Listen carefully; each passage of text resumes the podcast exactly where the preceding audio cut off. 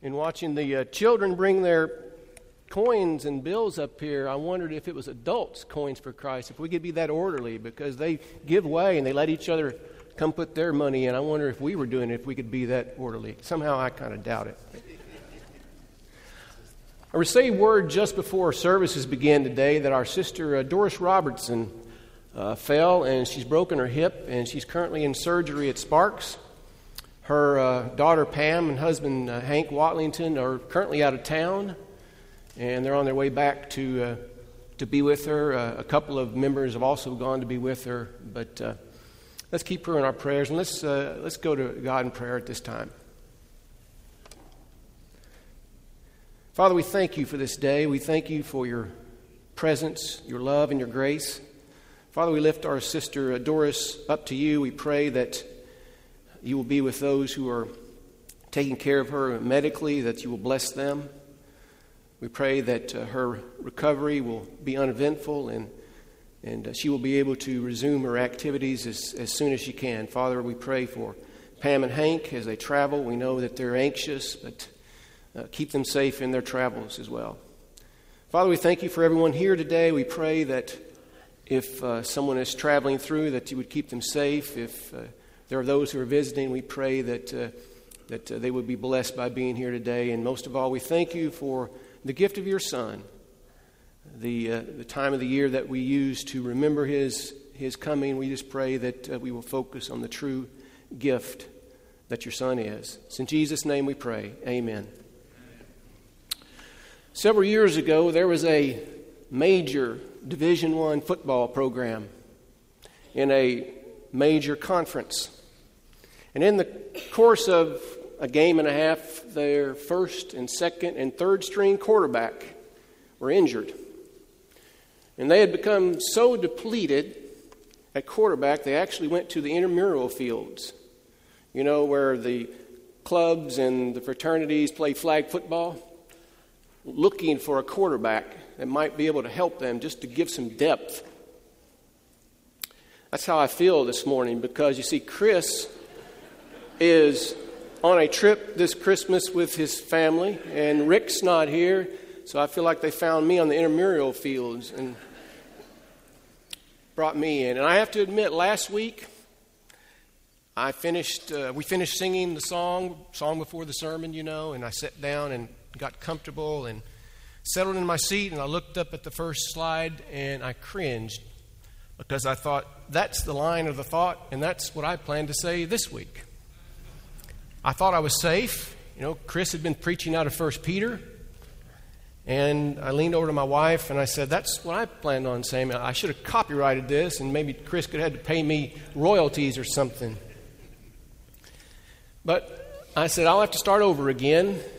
But the more I thought about it, the more I thought, no, what I, there may be some overlap today, but what I plan to say is really a continuation of what uh, Chris spoke about last week. So, here it goes. Ah, Christmas. Aren't you glad it's here? The Christmas season, Christmas story, a time of peace on earth, goodwill towards mankind, a time of joy to the world, a time to slow down and reflect, time to be at home and enjoy your family, time for respite from the rat race and enjoy the season, a time to just consider others and consider how fortunate we really are.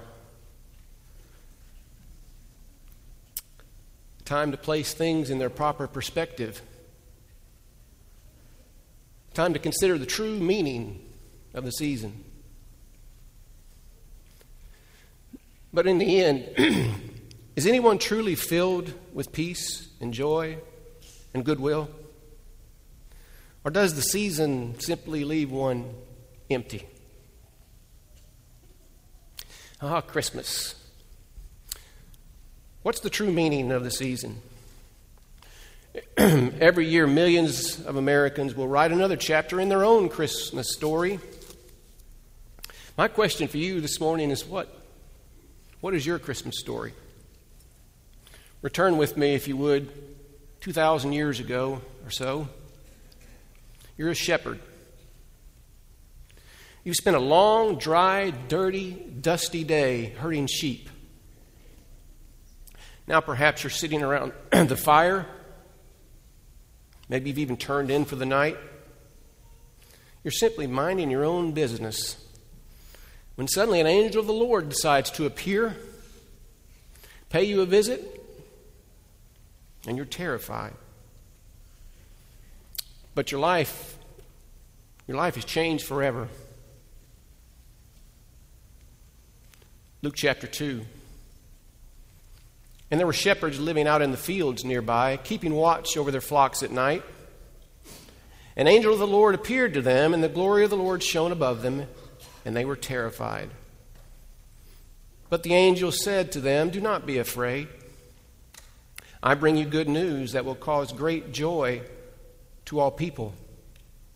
Today, in the town of David, a Savior has been born to you. He is the Messiah, the Lord. This will be a sign to you. You will find, we'll come back to that word, you will find a baby wrapped in cloth, lying in a manger. Suddenly, a great company of the heavenly host appeared with the angel, praising God and saying, Glory to God in the highest, and on earth peace to those on whom his favor rests. Some translations may have the Messiah, which is the Hebrew term. Some translations may have the Christ, which is the Greek term, but they both mean the anointed one. Now, shepherds weren't typically highly educated, but perhaps they knew of their people's history, their people's ancient history. Perhaps they had even read or heard some of the ancient scriptures uh, brought before them. Maybe some of the teachers had read them to them. Maybe uh, they had heard them in other places. Maybe they even knew the basics that a Messiah would eventually come. We don't know how much they would have known or not known, but perhaps they knew this scripture from Isaiah. Then Isaiah said, Hear now, you house of David. Is it not enough to try the patience of humans? Will you try the patience of my God also? Therefore, the Lord Himself will give you a sign. The virgin will conceive and give birth to a son, and they will call him Emmanuel. Or maybe they knew this Isaiah chapter 9 For uh, to us a child of hope is born, to us a son is given. The government will be on his shoulders. He will be called Wonderful, Counselor, Mighty God, Everlasting Father, Prince of Peace of the greatness of his government and peace there will be no end. He will reign on David's throne and over his kingdom, establishing and upholding it with justice and righteousness from that time on and forever. The zeal of the Lord Almighty will accomplish this. Or maybe they even knew this from the prophet Micah. Marshal your troops now, city of troops. For a siege is laid against us. They will strike Israel's ruler on the cheek with a rod. But you, Bethlehem, though you are small among the clans of Judah, out of you will come for me one who will be ruler over Israel, whose origins are from old, from ancient times. Now, wait. The scriptures say here in Micah that the Savior the Messiah will come from Bethlehem. But Mary and Joseph are from Nazareth. Now, what gives? Well, remember last week that Caesar Augustus had declared a census to collect taxes. So uh, Luke can pick it up from there. In those days, a decree went out from Caesar Augustus that all the world should be registered. This was the first registration when Quirinius was governor of Syria. And all went to be registered, each to his own town. And Joseph also went from Galilee, from the town of Nazareth, to Judea, to the city of David, which is called Bethlehem, because he was of the house and lineage of David, to be registered with Mary, his betrothed, who was with child. And while they were there, the time came for her to give birth. And she gave birth to her firstborn son, and wrapped him in swaddling clothes, and laid him in a manger, because there was no place for them in the end. Now back to the shepherds. Now, regardless of what they knew or what they did not know, or if they knew any of the ancient scriptures or had ever heard anything before, if an angel of the Lord appears before you and says, Get up and go, it's probably a good idea to get up and go. Remember, the angel said, You will find, you will find a baby. You will find the Messiah. So if I'm a shepherd trying to figure all this out, minding my own business out tending sheep, what did I find? When the angels went away from them to heaven, the shepherds said to one another, Let us go over to Bethlehem and see this thing that has happened. The Lord has made this known to us. And they went with haste and found Mary and Joseph and the baby lying in a manger. When they saw it, they made known the saying that had been told to them concerning this child. And all who heard it wondered what the shepherds had told them. But Mary treasured all these things in her heart, pondering them in her heart. And the shepherds returned, glorifying and praising God for all they had heard and seen, as it had been told to them. And at the end of eight days, he was circumcised, and he was called Jesus, name given by the angel before he was even conceived in the womb. See, my purpose in reading all these scriptures from the Old Testament and the New Testament was to illustrate that the Christmas story is much more than a simple story. It's God's plan from the beginning. Now, understand, I have no problem with Christmas. I, I actually enjoy the season, the celebration, getting together with family. But hear one thing the, the human version of this story ends abruptly, too abruptly, because the story does not end in a stable, it ends in an empty tomb. You see, the ancient scriptures, the same scriptures that announced the coming of the Messiah, the coming of the Christ, also announced his reason for coming. Isaiah 53 He was pierced for our transgressions, He was crushed for our iniquities. Upon him was the chastisement that brought us peace, and with his wounds we are healed. All we like sheep have gone astray. We have turned every one to his own way, and the Lord has laid on him the iniquity of us all. He was oppressed and he was afflicted, yet he opened not his mouth. Like a lamb that is led to slaughter, like a sheep that before it shears is silent, so he opened not his mouth. By oppression and judgment he was taken away. And as for his generation, who considered that he was cut off out of the land of the living, stricken for the transgression of my people? And they made his grave with the wicked, with the rich man in his death. And although he had done no violence, and there was no deceit in his mouth, yet it was the will of the Lord to crush him. He has put him to grief. And when his soul makes an offering for guilt, he shall see his offspring, he shall prolong his days. The will of the Lord shall prosper in his hand. You know, when a child is born, many, many times the parents, maybe even the grandparents, or maybe both, imagine, I wonder what this child will grow up to be. The sky's the limit. They can be anything they want to be in this country. Remember, we read a couple of minutes ago in Luke 2, 2, verse 19, how Mary treasured these things in her heart. But I wonder if she and Joseph fully understood who their son really was. When Jesus was born, his future was already set, his work was already defined, and his purpose was abundantly clear. Now, I understand that Christmas is not a fun time for everyone, it's hard. It can be very sorrowful and painful. But for others, Christmas is a time of joy and happiness.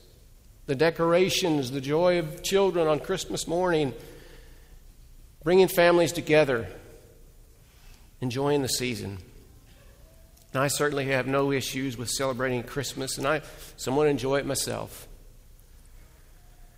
But we're living in a day and age when we can become discouraged, disillusioned, even downright disheartened. Christianity seems to be under attack. Pain and suffering is everywhere. Out and out evil is rampant in other parts of the world and even on our doorstep here.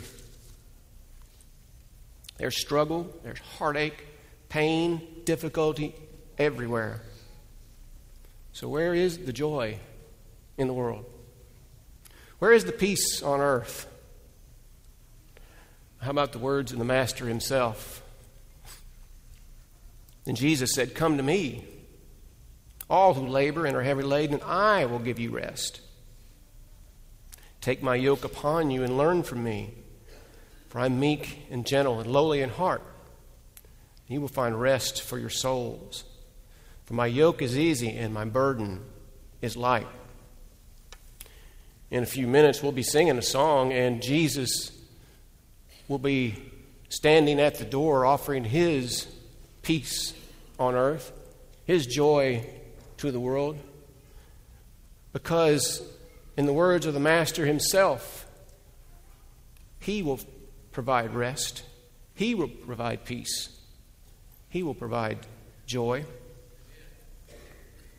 You ever seen these words anywhere?